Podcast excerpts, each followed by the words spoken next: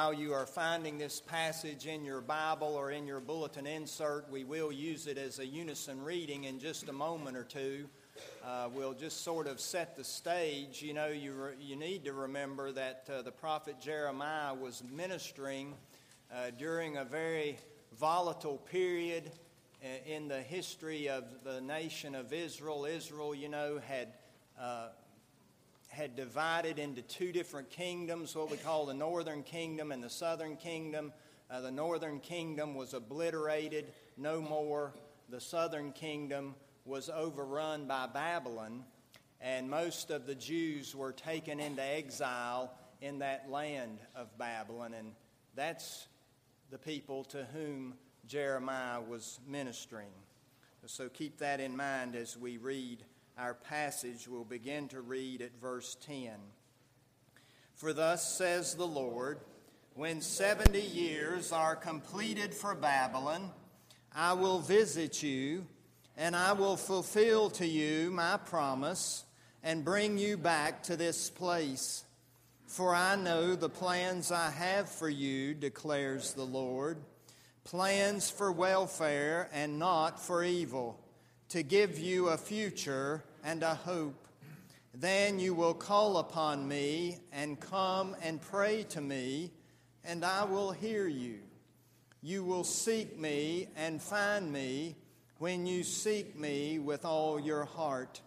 I will be found by you, declares the Lord, and I will restore your fortunes and gather you from all the nations and all the places where I have driven you declares the Lord, and I will bring you back to the place from which I sent you into exile.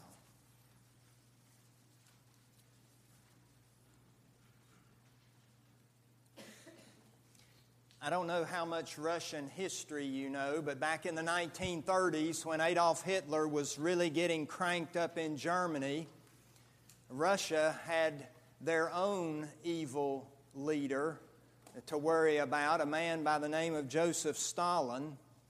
And among many of his atrocities that he ordered, he, he ordered a purge of all the Bibles and all the Christian believers.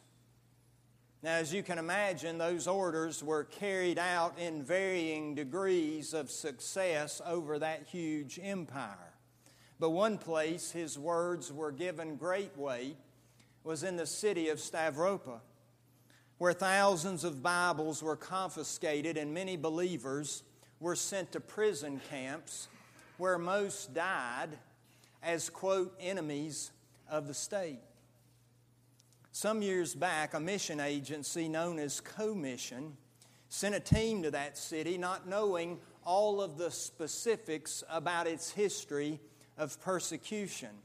And when the team was having trouble getting Bibles shipped from Moscow, a, a, local mentioned to them the existence, supposedly, of a warehouse just full of Bibles going all the way back to Stalin's day and time. After much prayer, they went to this site and inquired if the Bibles were still there, and when told they were, they asked if they might have them for distribution to the people in the area, and you can imagine their delight when the answer they heard was yes. So the next day, the mission team returned with a truck. You know, strike while the iron's hot. That's exactly what I would have done. They returned with a truck. They picked up workers on the way, people just looking to earn some money to go and load all of these Bibles into this truck and make several trips if need be. One of those helpers was a young man, a skeptical, hostile, agnostic collegian who had come only for the day's wages. He didn't care a thing about what the mission was trying to accomplish. And as they were loading the Bibles, all of a sudden they noticed this, this young man was nowhere to be seen. And some of, from the mission team began to look around, and finally they found him in the corner of the warehouse weeping. He had slipped away, hoping to take a Bible for himself, but what he had found overwhelmed him. Because the inside page of the Bible that he just happened to pick up had a handwritten signature of his own grandmother's name. Out of the thousands of Bibles still left in that warehouse, he just happened to pick up the one that had belonged to his own grandmother, a woman who had been persecuted for her faith. It's no wonder he was weeping. Because all of a sudden, God was real in his life and chose to make himself known in such an overwhelming personal way to this young man. You see, that particular Bible was God's own message in action. He has His message for each of us. And we hear that message in all kinds of different ways, but in this particular young man's life, he heard that message, a message that's echoed in our text this morning. I know the plans I have for you plans for welfare and not evil, to give you a future and a hope. I just wonder is this the kind of sovereign God that you know and worship?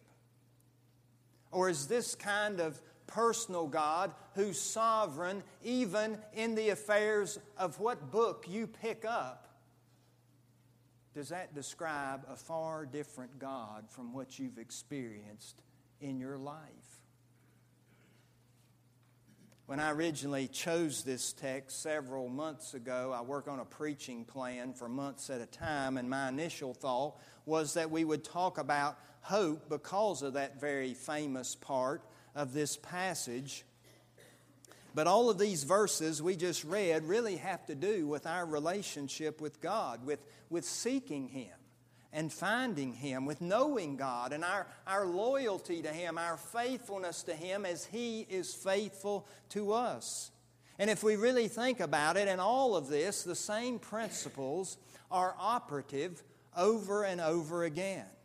And so, as we reflect on this passage, we come to see that to seek and find God, to pray to Him, as God indicates here through the prophet Jeremiah, all of that takes faith, it takes focus, and it takes follow through.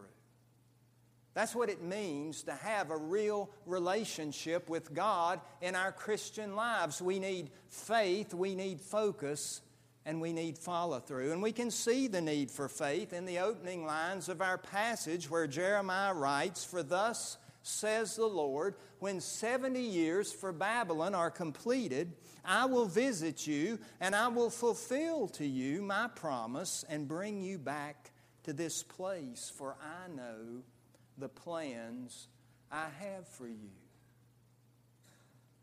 Now, granted, in the original context, these are words to the people of the southern kingdom, those exiles in Babylon. God is coming to them and saying, even though you can't see it, I have a plan for you.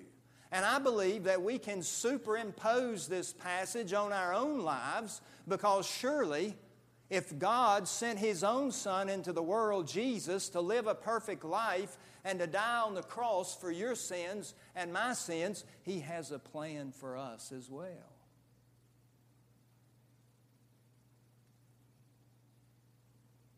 You see, these people of the southern kingdom were called upon to have faith. To have the faith to believe that God had not forgotten them even though they were captive, even though they were slaves in Babylon. His plans were to give them a, a new beginning, to remind them of their purpose, to, to transform them into new people. But they had to believe that because they could see none of it. In fact, most of them would be dead 70 years later when God brought his promises to fruition. And that really takes faith to believe something you can never, in which you can never participate. But that's what they did. But even though they were in a difficult time and place, they shouldn't despair because they had God's care. They knew that care through this prophet sent straight from God to tell them these wonderful words of hope. They had the privilege of prayer and they had God's grace at work in their lives. And of course, we don't have to be learned theologians here this morning to see that we have the exact same things going for us in our own Christian lives, except so much better because of the gift of Jesus, because of the power and presence of His Holy Spirit. Just like the exiles, when we go through devastating times, when, when we endure slavery to whatever it is and experience the loss of what's meaningful and joyful in our lives, it may seem that God has forgotten us. But it could be preparation. It may be that He's preparing you as He did the people of Judah for a, a new, a new beginning with Him at the center. Because, much like the southern kingdom, even though we've turned away from God at certain times in our lives, God returns to us. That's the good news that Scripture reminds us over and over again. When we're that prodigal and we've done everything we can to harm God and the work of His kingdom, He's ready to run back out there and meet us. God is never finished with you and me in this world. We have to remember that process of sanctification is ongoing. He who began a good work in you will be faithful to complete it. We sing those words at Bon Clarken. But he's not going to complete it in this world. He's going to complete it at that last day when Jesus returns. So God always comes and works in our lives. And the reality of our lives, therefore, cannot be defined simply by the context in which we find ourselves, whether that happens to be disease, whether it happens to be loss, whether it happens to be grief, sorrow, or anything else, because that's only temporary. And one of the reasons that's true is because, regardless of situations or circumstances, regardless of frustrations or sorrows, any and everything, God can be sought and found when we seek Him wholeheartedly and with faith. That's why faith is so important. That's why faith is such a focus for the Christian life because the writer of Hebrews tells us in his 11th chapter without faith, it's impossible to please God. For whoever would draw near to God must believe that He exists and that He rewards those who seek Him. Whoever would draw near to God must have faith. That's why it's so important. But faith is not the only factor involved. We also have to remain focused throughout the entire process, focused all through our lives of faith. We have to focus on the important, the essential. We have to focus on God and on His Word and His will. And as we concentrate on Him, then we begin to prioritize our lives, the things that we do and the things that we say according to His plan. According to those plans, He says that He has for us. Notice here that God says, You will call upon me and come and pray to me. That's what Jesus did. And that's why he changed the world. And you know, we continue to see people like that. All through Christian history, people who've given their lives over to Jesus Christ, simple men and women in their own right, and they do tremendous things for the kingdom of God. And we see that even in the modern day as well. You may know the story of the conversion of Malcolm Muggeridge. Late in his life, this famous British atheist was found by the Lord. When he was asked to explain his salvation, Muggeridge said he was able to resist the books that he had read. He was able to resist the sermons that he had heard preached. But when he saw with his own eyes Mother Teresa in Calcutta with the poorest of the poor, he said, if, if this is it, I've got to have it. If this is what Christianity is all about, it's for me. And if there was a focused Christian at work in the 20th century church, surely it was Mother Teresa, that saint that went back and forth between prayer and service, prayer and service, focused on doing God's will for her life, taking in and giving back out, focused on the essentials of a relationship with God. Surely her life and example fulfilled the words of Jesus in the Sermon on the Mount when he says to each of us, Let your light so shine before others that they may see your good works and give glory to your Father in heaven. Do those words describe your life? Are, you focused on God and His will? Or does the world around you not have one scrap of evidence to convict you of being a servant of the Lord Jesus? You'll remember it was Gandhi who said, I like your Christ, I do not like your Christians. Your Christians are so unlike your Christ. Just think if he had met someone like Mother Teresa that might have been what it took for him to follow the Lord Jesus. If our lives are filled with faith and focus on God and His will, then they'll reflect the light that lives within us. The light of the world, Lord Jesus. But faith and focus are so much more beneficial with follow through, or what you might call perseverance. Practically every sport I can think of requires follow through to be good at it. If you're going to throw a baseball or a football, you've got to follow through. If you're going to swing a bat or a golf club, you've got to follow through. Then, then I still won't be good, not at golf. You know, if you're going to roll a bowling ball, if you're going to shoot a billiard shot, whatever you've got to do, you need to follow through. You need to finish what you've started and keep at it as long and as far as possible.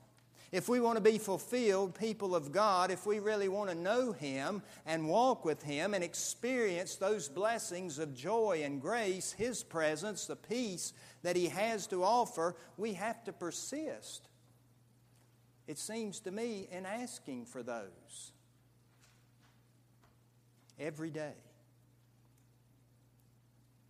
One of the most important prayers you, you can pray each day and that I can pray, and I've said this before and I'll continue to say it, is to pray for the power of God's Holy Spirit to be at work in my life this day to accomplish what God has given me to do. That's a prayer we need to make every single day. Jesus says we're to seek and ask and knock. We have to feel this spiritual hunger we have and thirst after righteousness, and then we'll be filled.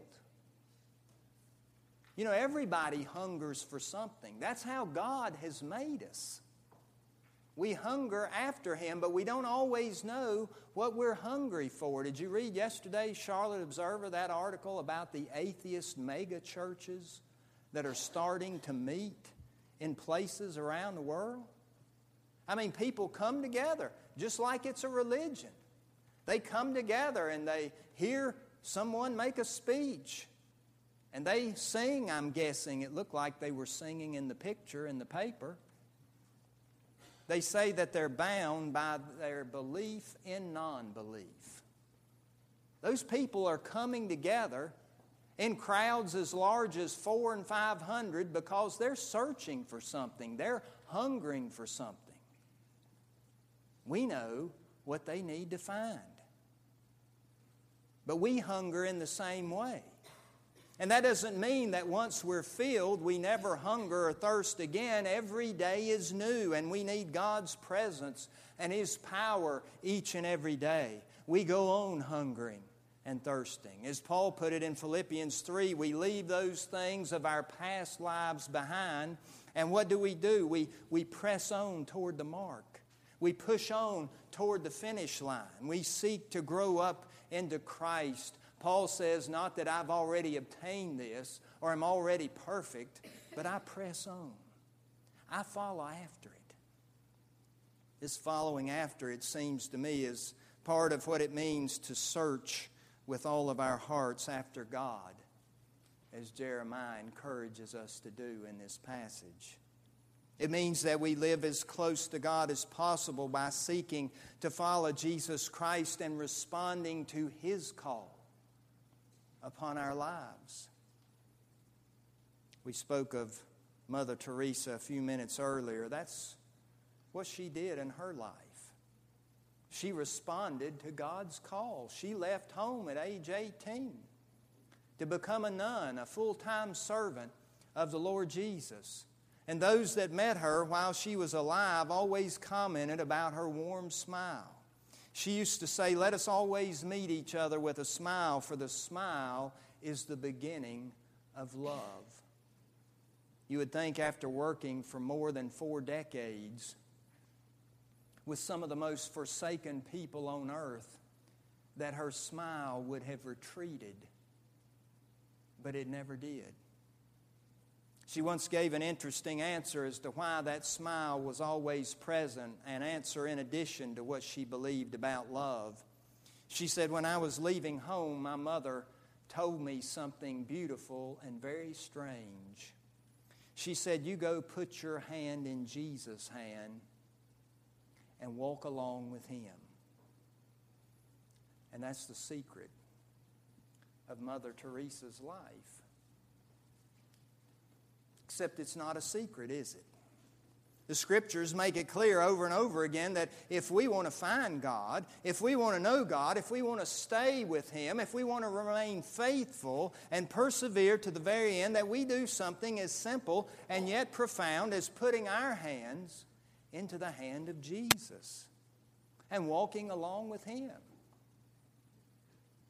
Precious Lord, take my hand, lead me on, help me stand. I think it was Tommy Dorsey that wrote those words. Even someone like him was hungering through that lifestyle he had experienced. He knew what he needed to do. He needed to put his hand into the hands of Jesus. That's why we run the race with perseverance, always looking to whom? To Jesus the pioneer and perfecter of our faith, looking to Him not just for our example, but looking to Him for our guidance, for our wisdom, for our power to live each day. John puts it this way in his first letter By this we may be sure that we are in Him. He who says he abides in Him ought to walk in the same way in which He walked. For the world passes away but he who does the will of God abides forever. That's what Jesus did. He did the will of God. And He calls you and me to come alongside and live the same way to God's honor and glory. May He bless us to that end in the days to come. Amen. Amen. Let's pray together.